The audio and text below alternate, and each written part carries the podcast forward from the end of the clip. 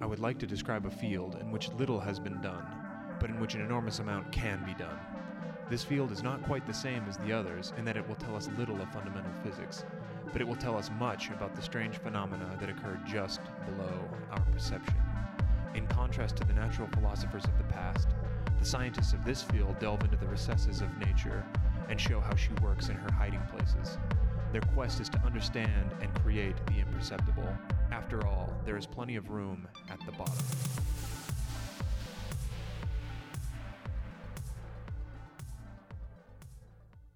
Hello, and welcome to the Materialism Podcast, an exploration of the past, present, and future of material science and engineering. This is episode 14, and I am Taylor Sparks. I'm here at the University of Utah. I'm in the Material Science and Engineering Department, and as always, I have my fantastic co host, Andrew Falkowski. And this month, we have a new team member that we want to introduce to everybody. We have Jared Duffy, who is our producer and social media manager. Jared, want to say a few words about yourself? I was told I was going to be an audio guru, but I said wait until we're a little farther in to make sure it sounds good so I don't get blamed if it sounds bad. We're blaming him for everything that goes wrong at this point. So Mm, that's right. iTunes reviewer who talked about their ears being blown out. You now know who to direct your. hey, uh, that that was before I was here.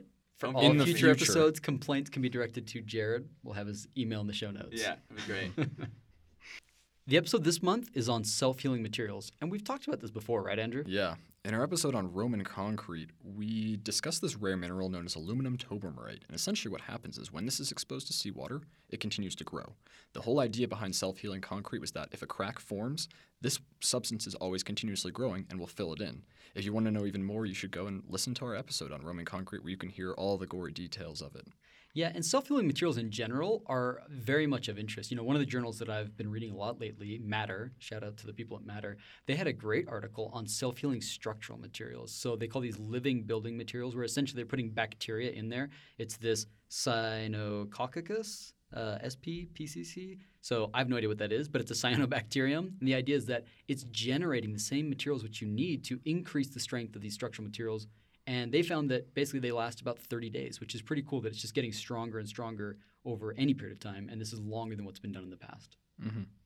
So this idea of self-healing materials, it actually hasn't been around for very long. Um, an article in 2008 said that half of the articles written at, at that time were within the last five years. What this means is that this concept of self-healing materials, it's really a 21st century material science concept. It's cutting edge. Um, and you're seeing it in the news all over the place. There's this article, I don't know if you've seen it, talking about the new Lamborghini that's a Lamborghini MIT collaboration. They're claiming that they have a self healing vehicle. You know, I looked into it and I don't know if it's actually self healing. Instead, it's supercapacitors make up the skin of the car. And so if there's a crack, then you can detect it. And so it's sort of like a flaw detecting vehicle. Not exactly self healing, but there's certainly interest in this area.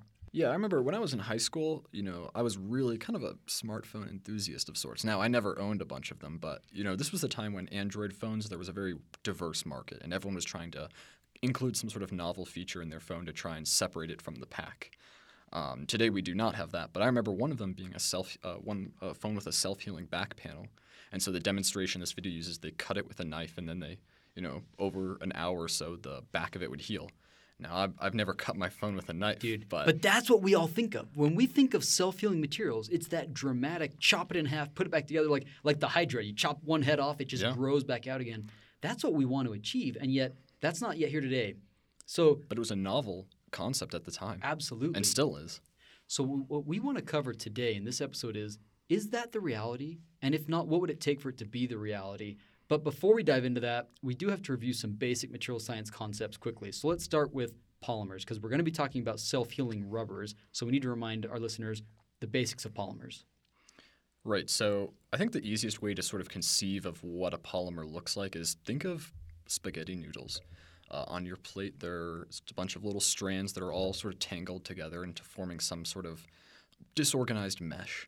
And so that's sort of what polymers look like on a microscopic scale, where you have essentially long chains um, that are all sort of intermixed like these spaghetti noodles.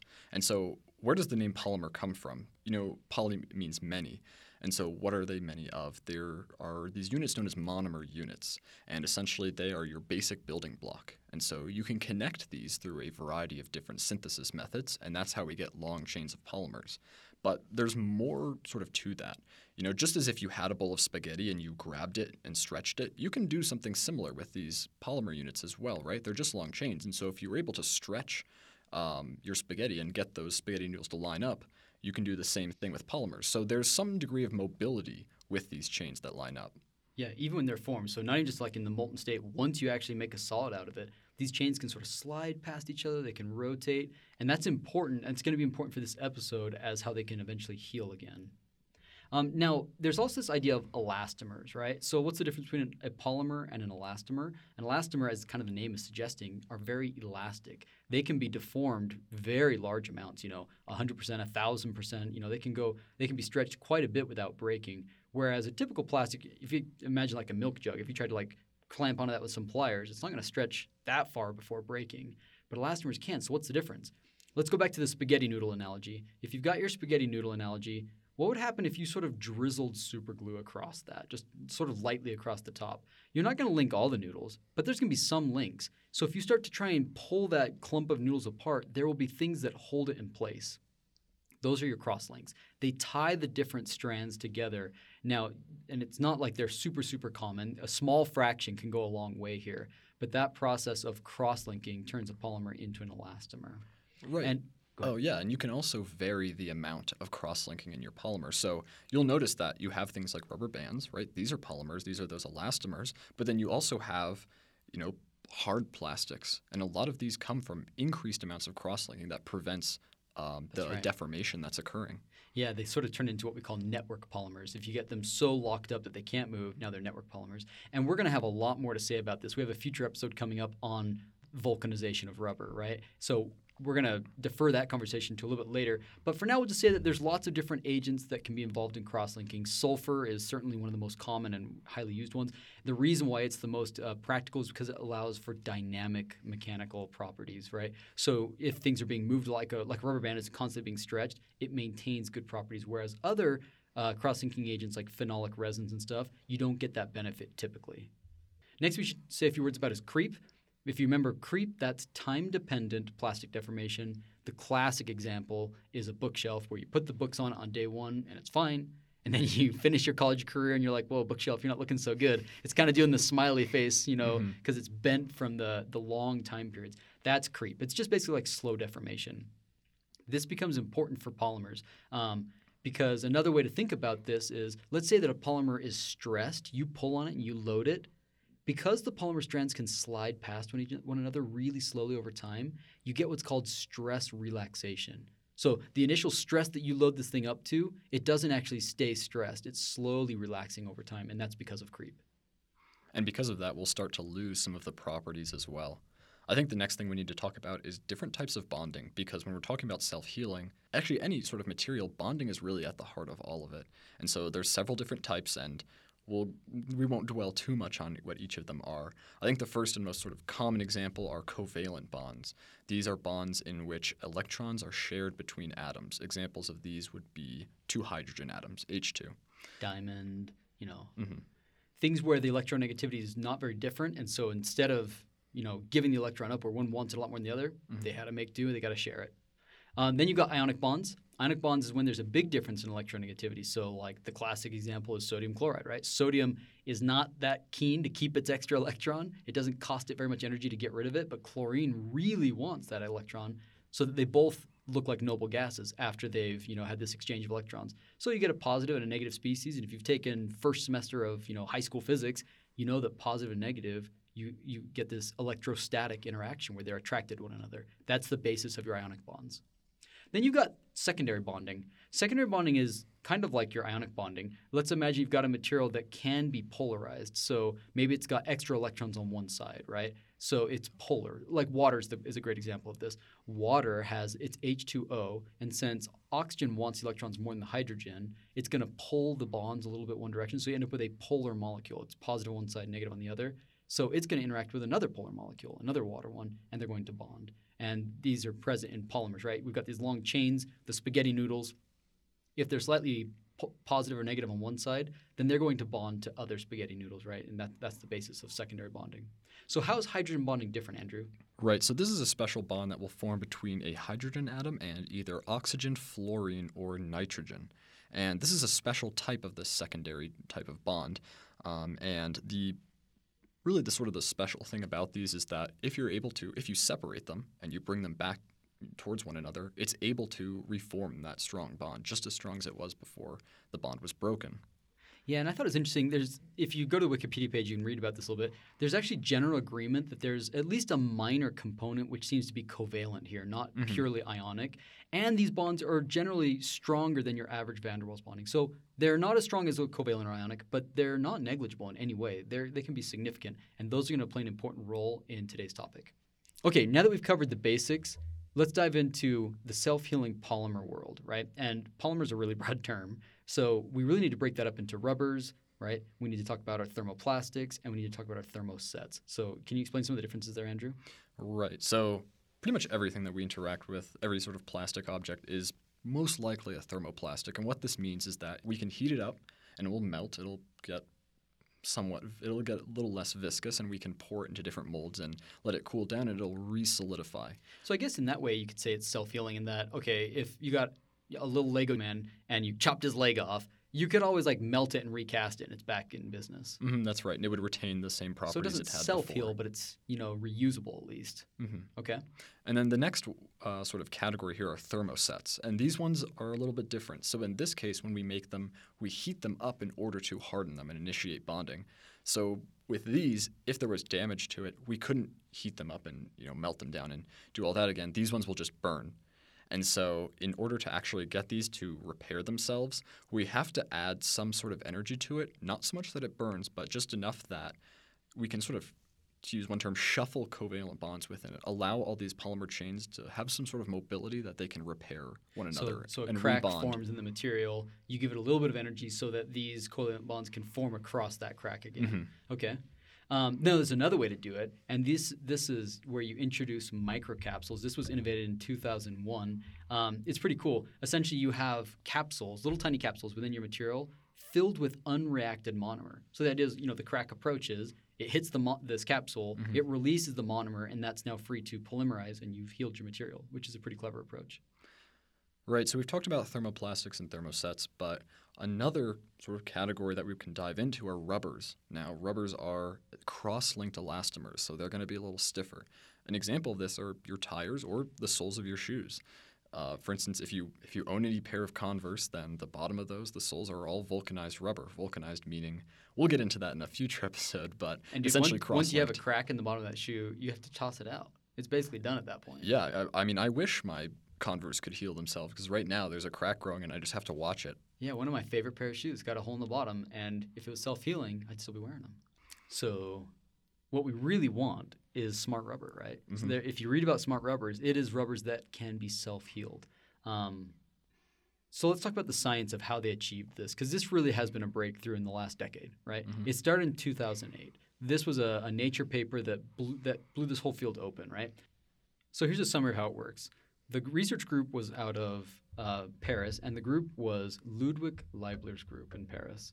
And what's said about it is that their system actually uses relatively few components. They started with fatty acids. These things came from vegetable oils, you know, which is nice because they're renewable. They reacted these things with diethylene triamine, and then they used urea with them. And this reaction came together, and you now have a sort of transparent, glassy material. It has a glassy transition, so it goes from being a soft, flexible polymer something that's very rigid at 28C, right, as you cool it down. And they call this a supramolecular network because it's made up of these different polymers. That's what supramolecular means various different polymers coming together to make the overall network.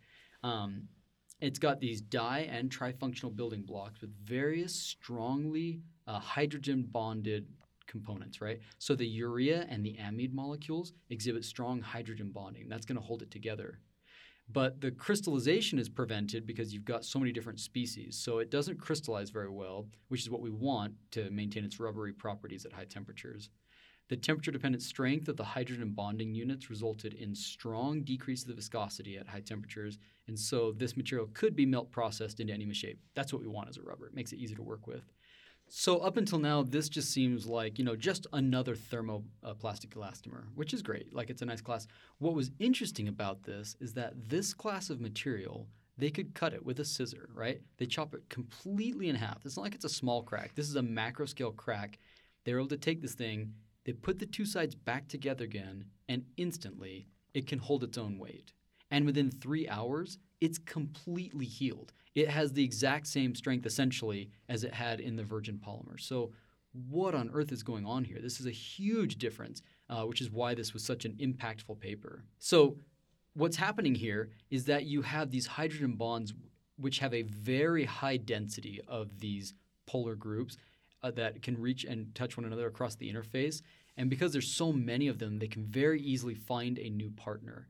What's interesting is that in this initial paper, they actually did some spectroscopy to look at what these groups are doing um, as a function of time. So when they first make the cut, you've got these groups that are very active and want to find a new partner to form a new bond. And if you just let it sit long enough without putting it together, these chains will rotate and it will find a partner on its own side and that kills its ability to form a bond across the crack, right? So there is like a time window that you can do this for. So essentially, the half life is a couple of hours. If you wait a couple of hours, then you're not going to be self healing anymore. But if you do it relatively quickly, then they're going to be able to find new partners uh, across the crack and then reform, which is pretty remarkable. Now, this material was amazing, but um, it does have some downsides. Uh, when they loaded it up to 32% of strain, it exhibited zero creep. And that's what you want because the rubbers that we use for basically everything have essentially no creep, which is great. It means that they just don't deform over time. And that's important. It wouldn't be helpful to have like a fan belt in your car that's slowly stretching out over time. That sounds terrible if you've ever heard those. Um, but this material, when you load up to 144% strain in their initial experiment, it did exhibit a small amount of creep. So that's not ideal. There's going to be applications for this, but it's not as good as regular rubber, although it can self heal, which regular rubber cannot do. Mm-hmm. And right, because of those properties, even if you had a little bit of creep, they showed that it was nearly reversible, like slowly over time. Like oh, right, that right. creep could be reversed. So it's it does creep, but it's not permanent. Yeah, imagine your bookshelf, for example. You load it up with books, it bends into the smiley face, but then when you take your books off, it all, it all of a sudden went back. That's kind of what they're describing here, mm-hmm. which is super cool. So obviously, this material sounds like something straight out of like a Marvel movie, like completely ridiculous, like Q made it up. Um, and so, has it been commercialized? Absolutely. The very same year that it was discovered, uh, there was an agreement made with Arkema, one of the big chemical companies out there, and they commercialized this. It went into production in 2009. And today, you know, there are these that's called Re- Reverlink. I don't know how they say it. Uh, reverse, like it's like they put the words reverse and link uh, together. Uh, Reverlink. Reverlink. Yeah, Anyways, there's a grade of polymer out of uh, by Arkema that's exactly for these things. So they make conveyor belts, sealing joints, impact protection insulators, uh, gloves, anti corrosion coatings, lots of things which could potentially be completely self healing. So, uh, last thing I'll say about this is that the future looks pretty good. I checked out a market research study that showed that the the, the self healing materials market right now is already at two and a half billion dollars, and it's growing at its compound annual growth rate is 100% basically 95% and it's expected to do so for the next few years so um, I think that we're just starting to see what industry can do with these self-healing materials as they become available. Mm-hmm. So my question for you, Andrew, is what have they done since this, you know, landmark paper in 2008? What's the field done sort of since then? What are some of the papers that caught your eye since then? Right. Since this landmark paper, we've seen a number of innovations and different approaches to making these self healing rubbers, many of them trying to further improve the properties or adapt them to other existing commercially available rubber products. And so we're going to walk through just a couple of really, we thought were interesting papers that cover some of these newer innovations. Now, these are by this is no by no means a comprehensive overview of all the papers on this that we could go on and on, but these are just some sort of interesting ones, and we'll be sure to put them in the description so you can read further. Um, but before we do that, why don't we just jump to a really quick break, and when we come back on the other side, we'll dive right into those.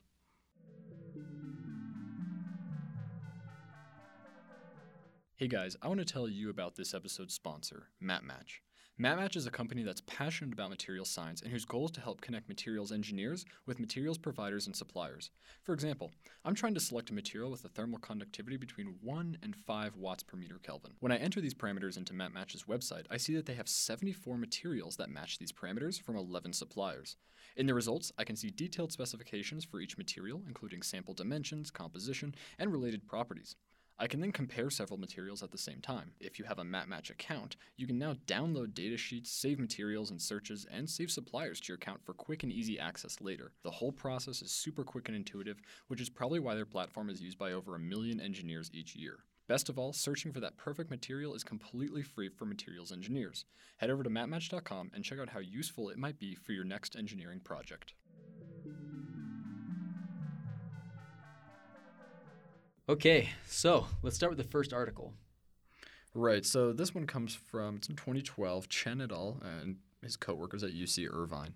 Now they describe this copolymer that they've made. Now a copolymer essentially involves two different monomer units that are combined in some sort of pattern way. I think the essentially what they did was they found a way to sort of combine the thermoplastic, you know, having that very hard um, sort of glassy appearance, and then the elastomer having that stretchability and recoverability into one. So if you look at within reading through their paper, they kind of show something that has a cobblestone appearance, Oh, where you have these hard sort of regions and then surround it in tiny little layers. Um, the more elastomer region. And these have existed for a little while, but their sort of take on it is instead of having this elastomer uh, sort of intermediate region that can't self heal, what if we were able to replace that with a self healing elastomer?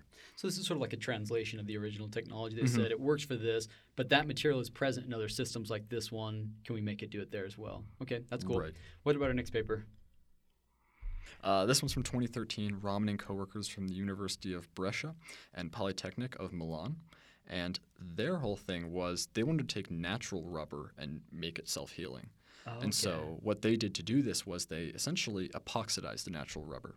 Okay, so what does that mean? So epoxides are three-member rings. You'll learn about them in organic chemistry, and these are highly strained. You know, there's a lot of orbital overlap and whatnot. Essentially, they're highly reactive. They don't want to be in this configuration. So what they did was, you know, they recognized that you know epoxide natural rubber has low gas permeability, oil resistance, and has resistance to crack propagation. So they thought, okay, say we up the mole percentage of the epoxidation, right? These highly reactive rings that are going to be dispersed throughout it. Okay. And they shot bullets at this rubber and tried to do peel tests. And what they found was that these tests were enough to supply energy that these epoxides would open up and facilitate bonding or Oh, healing cool. in natural rubbers. So they kind of again learned from that original paper, which had this really high density of hydrogen bonding sites. But what they've done instead is just really increase the number of these cross-linking agents available to to do the self-healing. Then, okay, the next article comes from Das and coworkers. It's a 2015 article. They are at the Leibniz Institute for Polymerforschung and Tampere University in Finland, as well as the Technische Universität Dresden. So what they did is they extended the work on on natural rubbers. In this case, I don't know, actually I don't know if it's a natural rubber. So they It's- extended the work on rubbers. It's a commercially available rubber. Um, it's a bromobutyl rubber, Okay. and so these have been used in tires and a lot of other things. So it's not, you know, the standard rubber that's used, but it's commercially available and has applications. but wasn't uh, self-healing in the past. It wasn't self-healing. So what did they do to make this thing self-healing? Right. So their sort of innovation was instead of cross-linking it with magnesium oxide or sulfur to just get your standard cross-link, they decided that they were going to cross-link it via ionic bonding. Now, ionic bonds are special because just like hydrogen bonds, they can be, you know, brought back together and reform the bond. But how does that work exactly? Yeah, I mean, you've got your positive negative charge. In this case, they've got imidazolium bromide, right? Uh, these groups there. As they pull it apart, they they take their charge with them. So if you're brought back in to near vicinity of one another, especially if there's some mobility chains to reptate and move around, they're going to find one another and reheal. And some of these videos we're going to be posting on our uh, Instagram feed because they are dramatic. I mean, they chop it with scissors, touch it together, and bam, it's ready to go again. It's really cool. Now, the setting time for it to reach maximum strength, you know, a couple hours, but the fact that it can happen at all, it really feels like science fiction. And what was really cool was this ionically modified um, bromobutyl rubber actually had superior properties to those of the conventionally cross-linked rubber. Yeah. They were able to get a tensile strength of up to 9 megapascals and at, at fracture and an elongation of 1000%. So Yeah, compare that to the first paper, which is, you know, it had the self healing property at the cost of creep, right? Mm-hmm. And so if you could start getting an overall improvement, it's pretty exciting. And I think this is a really smart way of integrating new technologies. I think the adoption time is so long on many of these things that it either never happens or we're not we haven't gotten to it yet. But being able to integrate it into something that's already commercially available and used and show that has superior properties is a really good Yeah. way to not have to have these massive offset or transition costs. Okay. Then the last article we want to talk about was a 2017 paper from the Whites Group at Harvard University. What was so special about this one, Andrew?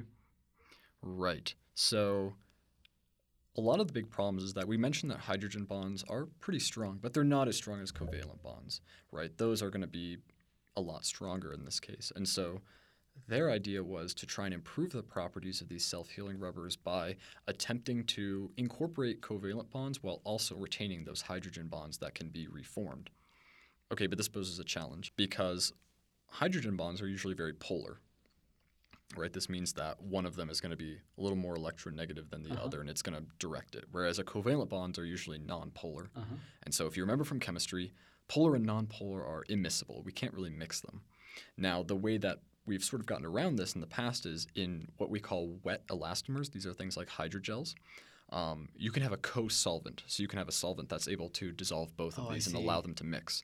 But in dry elastomers, which are the ones that we use all the time, Yeah, that's not there. yeah, we can't use a co-solvent. So the way that they sort of get around this is they create this polymer backbone. This is the sort of the structure that everything's going to be built off of that extends in a random branching pattern, right? So how branching sort of works is if you have the polymer chain at one of its ends, you know, it'll connect to more monomer units to form the chain. Okay. But there might be a hydrogen bond on the edge, and it's possible for another monomer unit to take that hydrogen off and bond with whatever the hydrogen was bound to. And so, if you think about how a tree branch works, right, you have your central thing and it splits in two. So, by having a monomer that can do this, you can get very complex and different properties. Yeah, network proper. A network polymer essentially forms. hmm And so this backbone, they specially made it so that it was able to be compatible and bond with both hydrogen. It, it will engage in bonds, in hydrogen bonding and covalent bonding. And so because of that, what you had was all these random branches where some of them were connected covalently, and some of them were con- connected, um, you know, through a hydrogen bond. And so that way, you know, not all of your bonds were hydrogen bond, but some of them were. And so you could still achieve those self-healing properties while That's also cool. maintaining strength. I'll just steal this sentence from the abstract where they end. They basically say this study demonstrates a feasible approach to impart an ionic association induced self healing function to commercial rubbers without the fun- ionic functional groups, which is pretty clever. Mhm. So we've really just scratched the surface. We, we don't want to give the impression that this is all the work that's out there. There are many, many more works that have been done on self-healing rubbers, and we're going to put a link to a really good review article that goes over a lot of these papers, and it sort of categorizes them by the, the, the self-healing mechanism that's at play. If for those people that want to learn a little bit more. As a professor, I'm sure you are constantly looking for cutting edge research, looking for that next article. What's the next thing going to be? So, have you found anything recently that really, you know, intrigued you? Yeah, so it's funny. Uh, I talk to people about where they get their, you know, literature review done at because you can go to journals, and that's like the old way of doing it. You would actually like have a journal show up in your mailbox, you'd flip through it and read, you know, the field. But at least for me, that's not how I find new literature. I honestly find most of it through Google Scholar alerts, right? Um, and then I find the other a bunch of them on Twitter, right? For my colleagues that I know are publishing my fields, I follow them and they post it. And I got to say, this week I was on Twitter and there was kerfuffle because this article went around that's now been in the four days since it's been out, been shared oodles and oodles of times. Um, I'm just going to read you the title. It says it, this is in ACS Nano, which is not a you know it's a very good journal, a high impact, well known journal, and yet somehow this it's a perspective article, and this title got past the editor. It says, "Will any crap we put into graphene increase its electrocatalytic effect?" And in the article, it talks about how they literally took bird poop, mixed it with graphene, and showed that it improved its performance, which is bonkers. First off, but like that they did this. I, to me, it's like they're definitely going for like an Ig Nobel nomination here. I should nominate them for this because this is something else. Let me just read a couple sentences from the summary here. It says, in summary, we demonstrated that bird dropping treated graphenes. Never thought I'd say that sentence indeed make graphene more electrocatalytic than non doped graphene. They go on to say graphenes decorated with bird droppings contain additional nitrogen, sulfur, phosphorus in the material. And then this sentence because uh, doping graphene with cheap bird droppings produces more electrocatalytic materials than many complex multi element doping procedures, we do not see any justification for such efforts, and we believe that researchers should just focus their energy on other research directions. Shots fired. Uh, Wow. And clearly they're being satirical, and I'll wrap it up with this last thing they say. Like, we believe that there is potential for bird dropping doped graphene for fuel cells in the hydrogen economy. And we believe that bird droppings can become a high value added product, such as guano was in the past. One can only hope that with such dramatic advantages, no wars or even trade wars will be started over bird droppings this time, which is pretty hilarious. Yeah, Wait, was a was a war once started over guano? That sounds familiar. Was I'm- that like the Spanish American War? I'll look it up.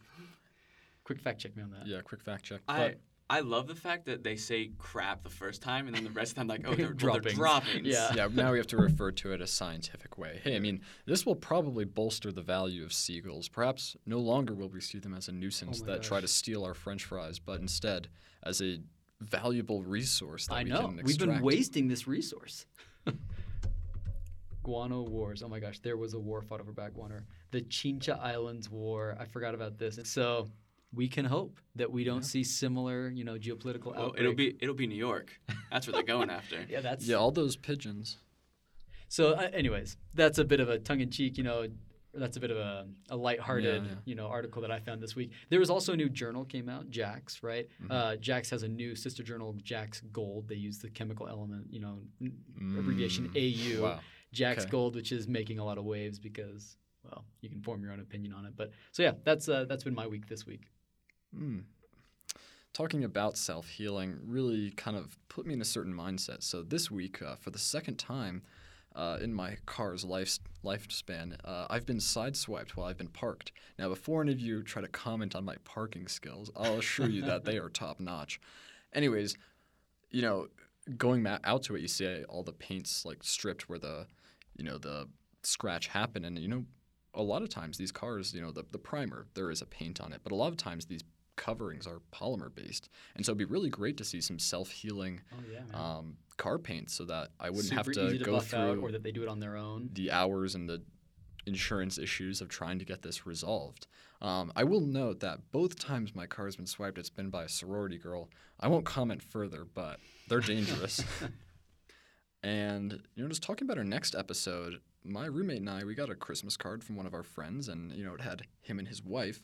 And then at the bottom, they're like, and introducing, and they show one of these sort of these images of what it looks like a baby in the womb. But this was kind of early on, and it was it was looked like a goblin. And I Oh, was yeah, kind of spooked by it. But you know, how do you actually get one of those images? So we're gonna talk all about it next uh, next episode. So stay tuned.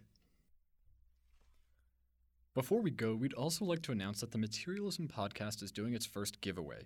Through our partnership with MatMatch, we're giving away three MatMatch t shirts for our listeners. If you haven't seen the MatMatch logo, it's really cool. And by extension, any shirt with that logo on it is also really cool. We will put a picture of the shirts on our Instagram on February 5th in case you don't trust my opinions on aesthetics. Now, I can already hear you saying, Andrew, I don't have any MSC clothes. How do I get myself one of these MatMatch shirts?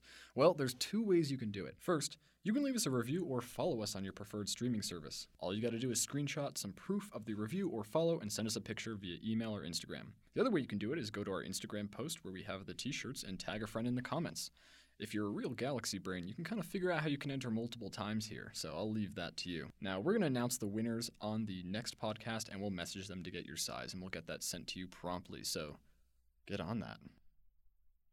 A big shout out to AlphaBot for allowing us to use his music within the podcast. You can check him out on Spotify. And a thanks to Colabyte, who created the intro and outro for the podcast. He makes a ton of really cool synthwave music, and you can check it out at colabyte.bandcamp.com. As always, thank you all for listening. If you have any feedback or have any topic suggestions, send us an email at materialism.podcast at gmail.com.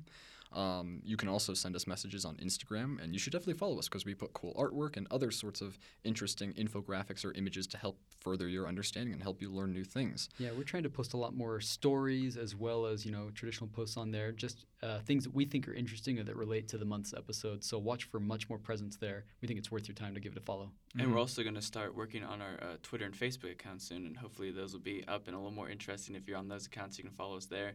I'm not sure what the ads are, but they'll be in the show description.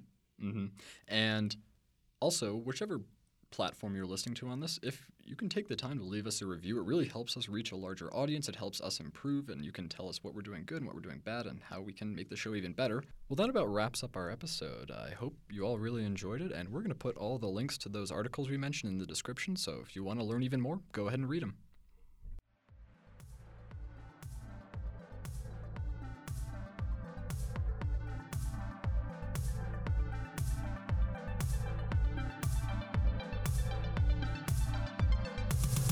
The inventors of fire, electricity, magnetism, iron, lead, glass, silk, cotton, the makers of tools, the captors of lightning, the architect, the engineer, the musician, are all beneficiaries of the materials of this world and are bound only by their imaginations in manipulating those materials.